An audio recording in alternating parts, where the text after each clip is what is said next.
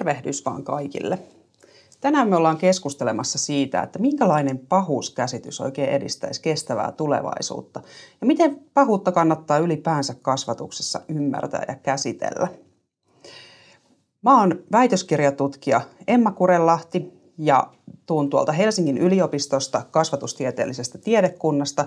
Ja mun väitöskirjassani mä pohdin sitä, että millä tavalla pahuus rakentuu kasvatuksessa kestävyyskriisien aikakaudella. Ja mä tähän meidän tämän päivän kysymykseen siinä oikeastaan pohdinkin vastausta myös siinä väitöskirjassa. Ja mulla on ilo ja kunnia saada tänään mun kanssa tätä pohtimaan Leena Helenius. Moikka kaikki. Mun nimi on Leena Helenius. Mä oon ympäristö- ja kestävyystieteilijä ja kans tohtorikoulutettava, eli teen Helsingin yliopistolla väitöskirjaa. Ja mä toimin kokonaisvaltaisen ja kestävän systeemisen muutoksen verkostossa Kudelmassa. Ja mä taas tutkin dualistisia ja poissulkevia ajattelutapoja ja niiden vastinparina dialektista sisällyttävää tapaa tarkastella maailmaa. Eli kyse on siitä, että koska vastakohdan kohdatessaan kannattaisi ajatella joko tai ja koska sekä että – ja mun näkemyksen mukaan ympäristökriisin ratkaiseminen vaatii parempaa ymmärrystä ristiriidoista ja mä tutkin niitä terveydenhuollon kontekstissa tällä hetkellä Humus terveydenhuolto rakentamassa kestävää tulevaisuutta hankkeessa. No miten Emma, kun sä tutkit pahuutta ja sen rakentumista, niin miten pahuus on aikaisemmin historiassa mielletty? Joo, eli pahuutta on käsitteellistetty ja mielletty aika useilla tavoilla. Eli on ajatellut, että se on jotain yliluonnollista, joka laskeutuu ihmiseen jostain ulkopuolelta. Tai sitten se on ihan luonnollinen ilmiö, jota voi esimerkiksi esiintyä luonnonkatastrofien ja muiden tällaisten sellaisten tota, ilmiöiden yhteydessä, joiden ei mielletä liittyvän ihmistoimintaan. Ja sitä on myös sitten hahmoteltu tällaisena henkilöön, pahoihin Disney-pahiksiin liittyvänä ilmiönä tai sitten rakenteellisena ilmiönä. Ja näistä ehkä semmoinen kuuluisin pahuuden määritelmä on tuon filosofia- ja yhteiskuntateoreetikon Hanna Arendin määritelmä pahuuden arkipäiväisyydestä. Siitä, että miten esimerkiksi Natsi-Saksassa pahuuteen osallistuttiin myös tekemällä ihan arkipäiväistä työtä ilman, että olisi suoraan käynyt tappamassa ketään tai näin, vaan sillä, että tehtiin niitä rakenteita sille natsien toiminnalle siellä arjessa, niin sillä tuotettiin jo sitä pahuutta. Mutta se ei ollut sellaista mitään yksilön ultrapahuutta, vaan semmoista ajattelemattomuutta ja yleisen arkeen osallistumista. On myös jonkin verran tutkittu pahuutta suhteessa luontoon ja muuhun elämään, mutta aika ihmiskeskeisiä nämä aikaisemmat määritykset on kuitenkin ollut. Mutta tähän luontoon liittyy esimerkiksi teologian professori Syntiä Moi Lopeda ja filosofi Claudia Card on hahmotellut pahuutta juurikin rakenteisiin liittyvänä ilmiönä, jota tuotetaan yhteiskunnan rakenteissa eikä niinkään yksilöön liittyvänä ilmiönä. Ja vaikka näissä tieteellisissä keskusteluissa ehkä ollaan siirrytty kohti enemmän tämmöistä pahuuden rakenteellista määritelmää, niin nämä yksilöihin liittyvät pahuuden määritelmät, nämä Disneyn superpahikset, sun muut, niin elää aika paljon vielä meidän mediassa ja varsinkin sosiaalisen median Twitter-keskusteluissa. Varmaan aika moni on törmännyt siihen, että sanotaan suoraan, että onpas toi paha tyyppi tai noilla on pahat arvot tai näin. Niin se oikeasti on vielä hyvinkin läsnä meillä. Se, että me käsitetään, että joku ihmisryhmä tai ihminen on paha. Ja sitten me ollaan myös jotenkin näissä aikaisemmissa teorioissa niin nähty, että pahuus on muuttuva ilmiö. Esimerkiksi lasten fyysinen kurittaminen, niin ennen nähtiin, että se on hyvyyttä esimerkiksi suomalaisessa yhteiskunnassa, jos kasvatettiin lasta hyvyyteen sen kurittamisen kautta. Mutta nykyään me ehkä mielletään se enemmän pahaksi ja se on laissa kielletty ja näin. Mutta toisaalta sitten taas toisissa kulttuureissa, esimerkiksi Amerikan joissain osavaltioissa, niin vielä tämmöinen lasten fyysinen kurittaminen on ihan hyväksyttävää esimerkiksi. Eli tässä on myös ristiriitoja näissä pahuuden määritelmissä. Mm, totta, tosi mielenkiintoista. Ja itse asiassahan sen lisäksi, että historian saatossa se käsitys hyvästä ja pahasta on voinut tarkoittaa tosi eri asioita, niin myös eri kulttuureissa se määritellään monin eri tavoin. Eli yhden kulttuurin hyvä voi olla toisen pahaa ja ei-toivottavaa. Mulle tulee myös mieleen esimerkki siitä, että, että esimerkiksi ujo ja introvertti lapsi voi olla yhdessä kulttuurissa, esimerkiksi vaikka siellä Yhdysvalloissa jotenkin outolintu, ja sitten taas sama, sama lapsi olisi Kiinassa oikein hyvin kasvatettu ja kauniisti käyttäytyvä. Eli siinä on kulttuurien välillä isoja eroja. Mutta minusta kiinnostavaa on myös se, että, että meitä ihmisiä yhdistää se, että me ollaan moraalisia olentoja. Eli kuitenkin kaikissa kulttuureissa on, on sitä moraalia, on määritelty, että mikä on hyvää ja pahaa ja mikä, mikä toivottavaa ja ei toivottavaa. Ja mä ajattelen niin, että, että se tulee paljon siitä, koska me ollaan laumaeläimiä ja meidän täytyy olla moraalisia sitä meidän omaa laumaa kohtaan. Muuten me ei selviydytä, niin me tarvitaan niitä sääntöjä yhdessä toimimiseen. Mutta miten jos moraali on sitten tosi kulttuurisidonnaista ja myös aikasidonnaista, niin onko sitten olemassa absoluuttista hyvää ja pahaa? No se olisi varmaan aika moraalitonta jopa sanoa, että sellaista ei ole. Että me ei voida sanoa mitään siitä, että mitä on pahuus tälle yleismaailmallisesti. Ja esimerkiksi äh, tämä Claudia Card on ollut sitä mieltä, että jos me ei määritellä mitään lähtökohtaista pahuutta tai sellaista, että mikä on pahaa, niin silloin me ei oikeastaan anneta tunnustusta sen pahuuden uhreille, jos kaikki on vain kulttuurista kiinni ja siitä, että mitä me nyt saatetaan ajattelemaan tästä pahuudesta. Niin se ei johda silloin oikeastaan ehkä siihen johonkin totuudelliseen hyvän toteutumiseen. Ja Claudia Card on myös määritellyt pahuuden tämmöiseksi täysin moraalisesti perustelemattomaksi ja hyväksymättömäksi toiminnaksi. Ja tähän määritelmään mä oikeastaan perustan tämän mun lähestymistavan pahuuteen mun väitöskirjassa semmoisena ilmiönä, joka ei ole yksilön tai yhteisön ominaisuus. Okei, eli sit, mitä hyvyys ja pahuus sitten on, jos ne ei ole yksilön ominaisuuksia? Ja mikä olisi sun mielestä kestävä tapa tarkastella ja mieltää pahuus tulevaisuudessa? Se olisi ehkä semmoinen pahuuskäsitys, että me nähtäisiin, että pahuus on toiminnassa, eikä niinkään yksilön tai jonkun tietyn ihmisryhmän ominaisuus. Tällöin pahuuden määritelmät ei henkilöityisi just niihin tiettyihin yksilöihin tai yhteisöihin ja tuottaisi niistä niitä superpahiksia, vaan me voitaisiin aina tuomita näitä toisten tekoja ja toimintaa, eikä niinkään niitä yksilöitä. Eli tällöin ei olisi olemassa tällaisia läpeensä pahoja ihmisiä, vaan se pahuus olisi juuri siinä toiminnassa, joka ilmenee tiettynä aikana tietyssä paikassa. Ja tämä on mun mielestä kestävämpi lähestymistapa pahuuteen, sillä jos me liitetään pahus yksittäiseen henkilöön tai johonkin toimijaan, me herkästi kielletään tältä pahalta toimijalta se ihmisyys. Ja tämä sitten taas aika helposti johtaa siihen, että me voidaan oikeuttaa väkivaltaa näihin pahoihin kohteisiin. Me voidaan kohdella niitä ihan miten vaan. Ei sillä ole enää mitään merkitystä, koska ne ei oikeastaan ole enää ihmisiä, vaan on niitä superpahiksia. Ja näin me myös rakennetaan vastakkainasettelua, kun me nähdään, että se pahuus on jossain meidän ulkopuolella. Se on jossain niissä muissa henkilöissä. Eli silloin rakentuu tämmöinen vastakkainasettelu, ne muut pahat ja me hyvät, me. Ja myös tämä yksilöiden tarkastelu pahoina on ongelmallista pahuuden systeemisyyden näkökulmasta.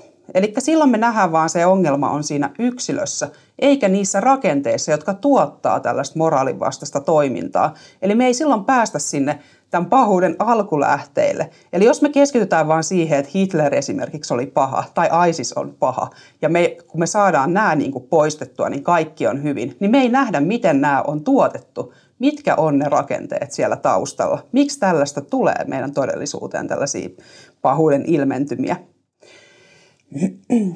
Eli kasvatuksessakin olisi hyvä tarkastella sitä, että me ei leimata mitään lasta tai nuorta, huoltajaa tai henkilöstön jäsentä pahaksi tai hyväksi, vaan tarkastellaan niin heidän kulloistakin toimintaa ja vastataan siihen. Ja pitäisi pyrkiä myös ymmärtämään, että miksi just nämä tietyt henkilöt siellä kasvatuksen kontekstissa tekee näitä hyväksymättömiä tekoja. Mitkä on ne lähtökohdat? Et me ei niin periaatteessa ajatella, että nyt kun mä saan ton hiljaiseksi ton toisen tyypin tai käyttäytymään oikein, niin se homma olisi sillä selvä, vaan nähdään, että mitkä on ne syyt ja me voidaan ehkä silloin ruveta vaikuttaa niihin. Jos esimerkiksi lapsella on vaikeuksia ottaa toiset huomioon, niin silloin oikeastaan ei pitäisikään kiinnittää huomioon niihin pahoihin tekoihin, vaan kannustaa ehkä kohti sitä hyvää. Sillä siinä just siinä, että me toistuvasti osoitetaan jollekin ihmiselle, että hän tekee väärin ja hän on tietyllä tavalla jo paha, niin me tuotetaan sellaista pahuuden identiteettiä, joka itsessään voi ruveta jo vaikuttaa siihen henkilön tai toimijan käyttäytymiseen. Eli silloin se pahuus rupeekin henkilöitymään, kun me sitä toimintaakin tuomitaan tosi monta kertaa, eikä nähdä sitä hyvää siinä yksittäisessä toimijassa. Eli silloin se pahuus identifioituu siihen lapseen tai aikuiseen aika voimakkaasti. Ja sitten voi myös käydä niin, että siitä tulee itseään toteuttava ennustus, että jos me nähdään, että joku toimii koko ajan väärin, niin sitten jossain vaiheessa, niin onko sillä yksilöllä enää mitään muuta mahdollisuutta kuin toimia väärin, koska se yksilö saattaa omaksua sen käsityksen itsestään, että ei kykene hyvään, ainakaan siihen hyvään, mitä nämä muut mulle nyt tarjoaa. Mm. Ihan totta. Mulle tulee mieleen mun oma kokemus lastenleiriohjaajana. Ja lastenleirillä oli monenlaisia lapsia. Ja sitten oli, oli niitä lapsia, jotka toistuvasti toimi jotenkin sääntöjen vastaisesti ja oli vähän siellä niin kuin hallitsemattomia, niin, niin mä muistan, kun mä ajattelin, että mun pitää tosi tarkkaan keskittyä siihen, että, että mitä se lapsi kulloinkin tekee, että että mä en ajattele, että nyt kun se usein jotenkin toimii mun sääntöjen vastaisesti, niin sitten se toimii aina niin. Vaan sitten jos se tekikin jotain hyvää, niin sitten mä keskityin siihen ja katoin ja, ja kannustin ja sanoin, että tosi hyvä ja kohtasin sen lapsen ja teon siinä hetkessä. Että siihen kyllä kasvattajana saa keskittyä ja niin kun käyttää tosi paljon energiaa huomioon, että, että. Joo, ja kyllä me siellä arjessa jollain tavalla myös sen hyvän kautta määritetään sitä pahaa. Et esimerkiksi jos me valitaan lasten kanssa näitä lapsen hyviä vahvuuksia, esimerkiksi jollain vahvuuskorteilla ja näin, niin me rajataan tavallaan sen lapsen mahdollisuuksia käsittää itsensä monipuolisesti hyvänä. Et me tarjotaan tietynlaisia, että sä oot hyvä tässä ja tässä, mutta tässä sä et olekaan niin hyvä. Ja silloin sen hyvän vastakohtana myös se pahuus rakentuu siellä, siellä piilossa oikeastaan. Mutta mikä on sitten yhteiskunnan suhde rakenteellisesti tuotettuun tämmöiseen henkilöityvään tai yksilöityvään pahuuteen? No mun mielestä tähän tota, hyvä näkökulma on, on just tämä systeeminäkökulma, mistä sä vähän jo äsken puhuitkin. Eli se, että tarkastellaan ihmistä osana yhteisöjä ja yhteiskuntaa, erilaisia kulttuurisia systeemejä – ja systeemi on siis, sen voisi määritellä niin, että, että se on, systeemiin kuuluu useampia osia, jotka vuorovaikuttaa keskenään ja tuottaa sille systeemille ominaista toimintaa. Ja esimerkiksi perhe on yksi tämmöinen systeemi.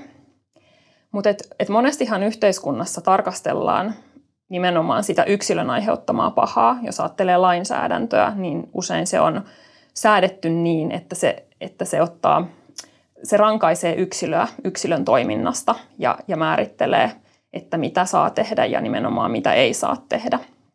Mutta sitten kuitenkin, niin kuin sä äsken tuossa sanoit, niin kulttuuri ja yhteiskunta tuottaa monilla eri toiminnoillaan pahaa ja sitä rakenteellista pahaa – ja, ja musta niin kun yksi herättävä kysymys on kysyä, että, että onko yksittäinen tappaja tai murhaaja pahempi kuin joukko autoilijoita, joiden pakokaasujen päästöt myös tappaa ihmisiä maailmanlaajuisesti edelleen. Ja sitten toisaalta taas, että onko yksi autoilija tappaja. Ja nämä ei ole tietenkään helppoja yksiselitteisiä kysymyksiä, mutta musta näitä on mielenkiintoista kysyä ja pohtia ja nimenomaan sen systeemin näkökulmasta. Ja siihen varmaan liittyy se, että ihmisen on aika vaikea hahmottaa näiden systeemien toimintaa. Jos ajattelee yhteiskunnan toimintaa, joskus voi olla haastavaa hahmottaa oman perheensäkin toimintaa, niin, niin sen takia ihmisille on varmaan helpompaa tarkastella pahuutta jonain pistemäisenä tekona tai jopa ihmisen ominaisuutena kuin sinä systeemisenä ongelmana. Mulle tulee myös esimerkki mieleen siitä, että, että, että jos halutaan ymmärtää vaikka, että ää, miten, millaista, niin kuin, millaisia vaikutuksia toisiin ihmisiin ja ympäristöön meidän täällä, niin kuin, täällä tehtävillä valinnoilla on, niin meidän on tosi vaikea nähdä sinne tuotantoketjun toiseen päähän. Eli jos me vaikka ostetaan joku tuote kaupasta, niin meidän on hyvin vaikea saada tietoa siitä, että miten se tuote on tuotettu, ketkä sitä on ollut tekemässä, mistä ne raaka-aineet on tullut, millaisia ympäristövaikutuksia, sosiaalisia vaikutuksia sillä on ollut. Ja, ja vaikka tietoa on, niin se on silti vaikeaa, niin silloin yksilön on tosi vaikea olla vastuussa tai syyllinen, koska, koska se systeeminen rakenne on niin monimutkainen, että ei se voi tavallaan välttämättä vaikuttaa siihen, että tehdäänkö tuotantoketjun toisessa päässä jotain vääryyksiä, onko siellä lapsityötä tai epätasa-arvoa tai ympäristön saastuttamista. Mutta sitten toisaalta mä ajattelen myös niin, että kun sitä tietoa jossain määrin on nykyään, niin se ei täysin vapauta yksilöä siitä vastuusta, ettei tarvitsisi yhtään ajatella. Ja sitten mulle tulee myös mieleen se, että, että onko se niin, että meidän on tosi vaikea ratkaista isoja systeemisiä ongelmia, vaikka sitten ilmastonmuutosta, koska on niin paljon helpompaa tarkastella sitä niin kuin yksittäisiä väärin, väärintekoja tai sitä yksilön aiheuttamaa pahaa. Onko se vaan niin paljon vaikeampaa katsoa sitä isoa systeemiä ja niitä niin kuin jotain pahuuden kierteitä tai sitä systeemistä pahaa, mitä siellä tuotetaan. Joo, tuommoinen systeeminen näkökulma on tietysti tosi kompleksinen ja siis todella haastava hahmottaa ja ehkä just siksi ihmiset ei jotenkin ehkä luontaisesti yrittää torjua sitä, että haluaa helppoja ratkaisuja. Ja tästä syystä lasten ja nuorten kanssa olisi tärkeää käsitellä myös tätä pahuutta systeemisenä ilmiönä. Että mennään niille alkujuurille, että miten meillä tuotetaan kärsimystä tässä yhteiskunnassa ja laajemminkin globaalilla tasolla. Mutta sitten on nähty, että kestävässä tulevaisuudessa ihmisen ja muun luonnon välinen suhde on aika merkittävässä roolissa. Niin miten tulevaisuuden kasvatuksessa kannattaisi käsitellä ihmisen ja muun luonnon välistä suhdetta hyvän ja pahan näkökulmasta? Mm. No, musta yksi hyvä ajatus on se, että, että luonto itsessään ei ole hyvä tai paha. Se vaan on. Se on olemassa. Se ei, se ei moraali on kuitenkin niin kuin ihmisen, ihmisen juttu. Ja ihminen arvottaa luonnon toimintoja hyviksi ja pahoiksi. Tästä hyvä esimerkki on luontodokumentit, joissa luonto välillä esitetään tosi raakana ja rajuna selviytymiskamppailuna ja toisaalta välillä sellaisena harmonisena tasapainotilana, vaikka ei luonto oikeasti ole kumpaakaan, tai sitten se on molempia – mutta, mutta meillä ihmisillä on vain taipumus tarkastella sitä jotenkin siitä meidän omasta moraalin näkökulmasta. Ja, ja luonto itsessään on tosi ristiriitainen, eikä asetu niihin ihmisen asettamiin usein dualistisiin luokitteluihin tai siihen, että onko se nyt hyvää tai pahaa. Luonto on tosi monimuotoinen. Siellä on erilaisia eliöitä, munivia nisäkkäitä, sukupuolta vaihtavia kaloja ja se ei niin kuin se ei jää sinne niiden ihmisten kategorioihin koskaan. Ja toisaalta myöskään ne ihmisten itselleen asettamat luokittelut ei pidä paikkansa, vaan me ollaan kaikki, meissä kaikissa on siis ristiriitaisia puolia ja ne asettuu siihen samaan kokonaisuuteen. Mutta että luonto kavahtaa absoluuttisia totuuksia ja voimakkaita vastakkainasetteluita mun mielestä yksi mielenkiintoinen ajatus hyvästä ja pahasta luonnossa on se ristiriita, että, että, että me kaikki eliöt täällä pyritään pysymään hengissä koko ajan, jos vaan voidaan. Mutta sitten toisaalta luonnossa yksilö on arvoton ja tietyllä tavalla voidaan uhrata koska tahansa. Niin kuin monet eliölajit tuottaa isoja määriä jälkeläisiä, jotta osa pysyy hengissä ja kaikki ei kuitenkaan voi pysyä hengissä – ja mä itse liitän jollain lailla sen tähän hyvän ja pahan keskusteluun niin kuin elämän ja kuoleman keskusteluna, että et, et jollain lailla luonto on sellaista, että et siihen sisältyy ne molemmat ihmisen vastakkaisena mieltämät puolet, ja niin se vaan on. Mutta miten sun mielestä, voiko ihminen sit aiheuttaa muille eliöille tekemänsä pahan, kun kuitenkin ihminen muokkaa täällä muuta luontoa ja käyttää muita eliöitä tosi voimallisesti, niin onko se oikeutettavissa? No ehkä se liittyy jotenkin ihmisen olemassaoloon osana luontoa. Et ehkä me joudutaan väistämättä oikeuttaa pahaa jatkuvasti, koska me syödään ja hyödynnetään muita elollisia aika rankallakin tavalla jatkuvasti. Meidän olemassaolo riippuu siitä – Ja meidän on siis pakko, jotta me selvitään, niin tuottaa väkivaltaa, jonka kautta me sitten saadaan näitä olemassaolon perustarpeita.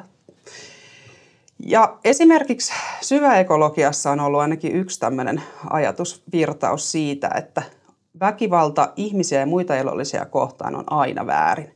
Ja tällöinhän se pahuus oikeastaan liitetään siihen väkivaltaan ja silloin kun sitä tehdään suhteessa muihin, niin se on aina tuomittavaa ja aina pahaa. Mutta tämä tekee just ihmisenä olemisesta aika haastavaa, koska me ollaan jatkuvasti vastakkain sen pahan kanssa, jos me käsitetään, että se pahuus liittyy ihmisen olemassaoloon sinne perusteisiin.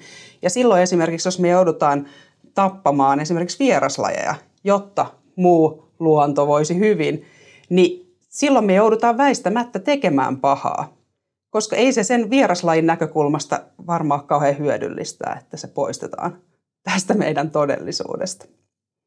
Ja toisaalta sitten on ollut aika vahvasti vallalla ympäristöliikkeessä tämmöinen ajatus, että luonnolle tai ekosysteemeille pitäisi antaa itseisarvo. Eli se pahuus määrittyy suhteessa nimenomaan luontoon ja ekosysteemeihin, tämmöisiin isoihin luonnon kokonaisuuksiin. Mutta mä näkisin, että tässä on semmoinen pieni ehkä moraalinen ongelma, koska silloin se yksilö katoo sinne luontoon tai ekosysteemiin. Et me voidaan tehdä yksilölle mitä vaan. Se ei niin kuin vaadi meiltä minkäänlaista moraalista pohdiskelua se, että milloin meidän toiminta on oikeutettua suhteessa yksilöön. Eli meidän pitäisi nähdä se pahuus suhteessa niihin yksilöihin ja eliöihin ja myös suhteessa niihin isoihin kokonaisuuksiin ja niiden hyvään ja toimintaan. Eli tosi monimutkainen ilmiö on se pahuus, mutta mun mielestä se olisi hedelmällisempi lähtökohta, jos se liitettäisiin jotenkin ihmisyyteen ja siihen meidän olemassaoloon. Mitäs me sitten voitaisiin tästä oikeastaan lopputuloksena vetää yhteen, Leena? Hmm. No kasvatustyössähän ollaan koko ajan tekemisissä hyvän ja pahan kanssa.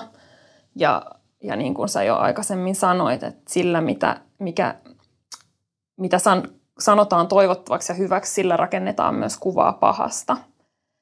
Ja, mutta et kuitenkin se hyvä ja paha kietoutuu koko ajan yhteen. Ne on niin kuin toistensa tavallaan vastinpareja jatkuvasti. Ja kestävän tulevaisuuden rakentamiseen sitten taas tarvitaan moraalia, joka laajenee yksilöstä yhteiskuntaan ja muihin kaukana asuviin ihmisiin ja erilaisiin eliöihin ja, ja myös elottomaan luontoon, jos me halutaan voida elää kestävästi täällä meidän planeetalla. Me kootaan tähän loppuun vielä muutamia eväitä hyvän ja pahan käsittelyyn jo kestävään tulevaisuuteen tähtäävässä kasvatuksessa. Ja elämässä itsessään on läsnä koko ajan hyvä ja paha. Ne määrittää toisin, toinen toisensa, niin kuin mä äsken sanoinkin. Ja sitten toisaalta se, että ihminen on, on läpikotaisin moraalinen olento, eli meillä on kaikilla tarve määritellä oikea ja väärä, hyvä ja paha. Mutta sitten kuitenkaan aina ei ole niin helppo luokitella, että oliko jokin, joku teko hyvä tai paha, koska se riippuu myös näkökulmasta, josta asiaa tarkastellaan. Eli ne kietoutuu yhteen ja vaihtelee, ja niin kuin todettu, niin myös ajan, ajan ja kulttuurin mukaan. Mutta sitten toisaalta varmaan yksi meidän loppukaneetti on se, että se ei kuitenkaan tarkoita, että kaikki olisi ok, ettei tarvitsisi miettiä sitä, mikä on hyvää ja pahaa, vaan on tärkeää olla myös kulttuurissa yhteisiä arvoja. Juuri näin. Ja on tärkeää myös muistaa tarkastella pahuutta systeemisestä ja semmoista toiminnan näkökulmasta, eikä niinkään just yksilöön liitettynä ilmiönä. Ja pohtia sitä, että miten pahuus ilmenee myös suhteessa siihen muuhun luontoon, muihin eliöihin ja juurikin niihin elottomiin kokonaisuuksiin, jotka Leenakin toi tuossa äsken esiin. Ja mitä me voidaan oikeastaan tehdä tämän pahuuden minimoimiseksi? Sekin on semmoinen pointti, mitä oikeasti pitää pohtia suhteessa sen systeemiseen ymmärtämiseen. Ja ehkä meidän pitäisi liittää se pahuus just lähtökohtaisesti ihmisyyteen, eikä asetettaisi sitä pahuutta itsemme ulkopuolelle, vaan osattaisi suhtautua myös kriittisesti silloin siihen omaan toimintaan ja sen vaikutuksiin. Ja me voitaisiin myös kiinnittää kasvatuksessa enemmän huomiota siihen, että pahuus motivoi oikeastaan kurottamaan kohti hyvää. Ja silloin varsinkin, jos toimija kokee olevansa pohjimmiltaan hyvä niistä pahoista teoistaan huolimatta. Kiitos Emma. Kiitoksia Leena. Oli ilo ja kunnia päästä pohtimaan tätä kanssasi.